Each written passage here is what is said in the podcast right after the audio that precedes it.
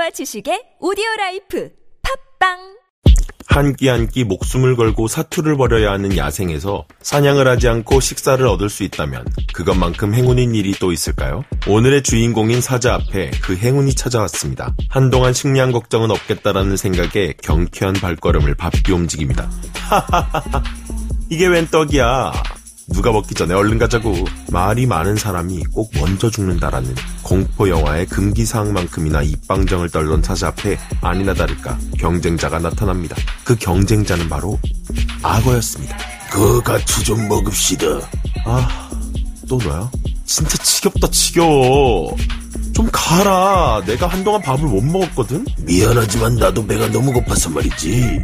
각자의 영역에서 사납기로 소문난 사자와 악어. 하물며 배까지 고픈 탓에 둘의 기싸움은 더욱 살벌하게 이어집니다.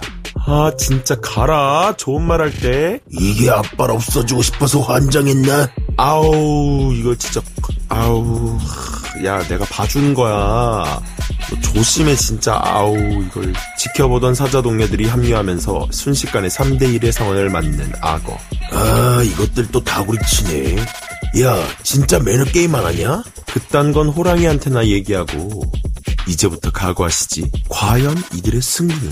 안녕하세요, 동물돋보기입니다. 오늘은 숙명의 라이벌 사자와 악어에 관한 이야기를 다뤄볼까 하는데요. 이 둘의 먹잇감 다툼은 의외로 빈도수가 높게 나타난다고 합니다. 전혀 접점이 없을 거라고 생각한 사자와 악어라 개인적으로 흥미로운 주제였는데요. 때로는 수십 마리 사자 떼와 수십 마리 악어 떼가 몰려와 마치 액션 영화 속 장면처럼 패싸움을 벌이기도 한다고 하죠. 이들은 왜 싸우는 것이고 둘 중 더 유리한 것은 어느 쪽일까요? 그럼 지금부터 동물돋보기 시작하도록 하겠습니다. 동물돋보기 줌인. 이유는 없지만 그냥 정이 안 가는 악어.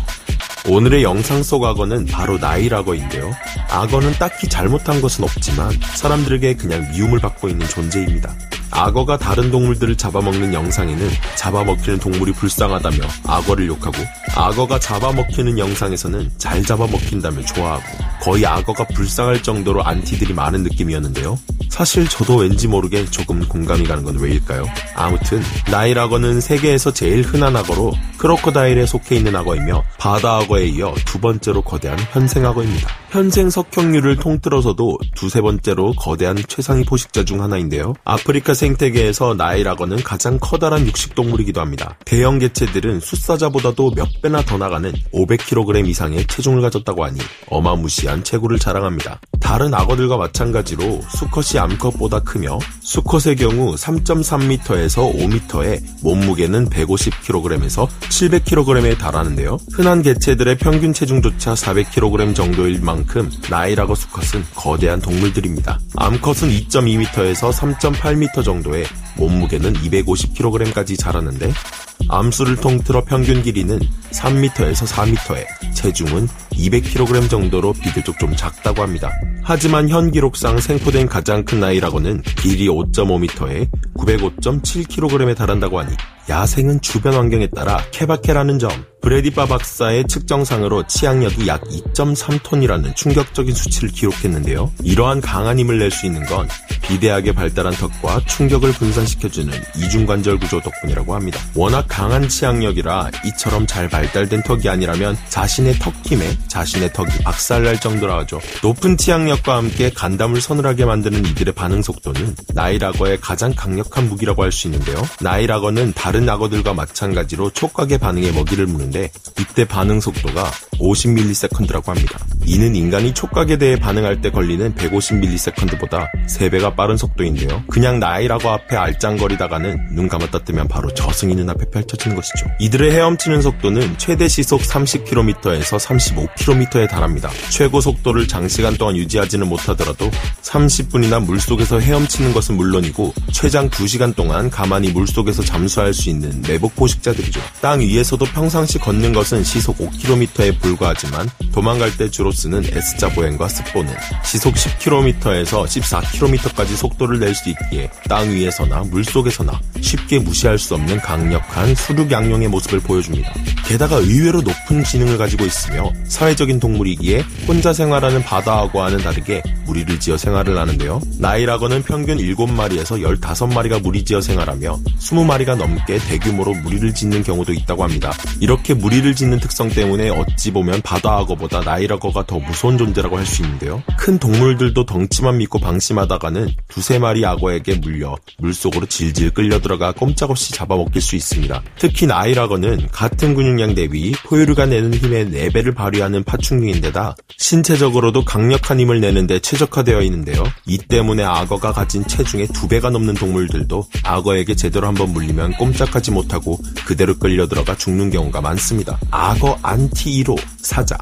나일악어는 아프리카 생태계 중에서도 특히나 수중 생태계에서는 최상위 포식자로 다자라면 천적은 거의 없다고 보는데요. 공격성이 강한 기회주의적 포식자로서 건기 때는 아프리카 코끼리와 같은 매우 큰 동물이 아닌 이상 모든 동물을 표적으로 삼기도 하며 다른 동물이 사냥한 먹이를 강탈하는 일도 많다고 합니다. 인트로에서 보여드렸다시피 사자나 하이에나의 먹잇감이 많이 강탈당한다고 합니다. 덩치가 좀 되는 악어들은 숫사자와의 힘싸움에서 전혀 밀리지 않는 힘을 가지고 있기 때문에 악어가 나타났다 하면 끈질기게 달려들어 쉽게 쫓아내지도 못한다고 합니다.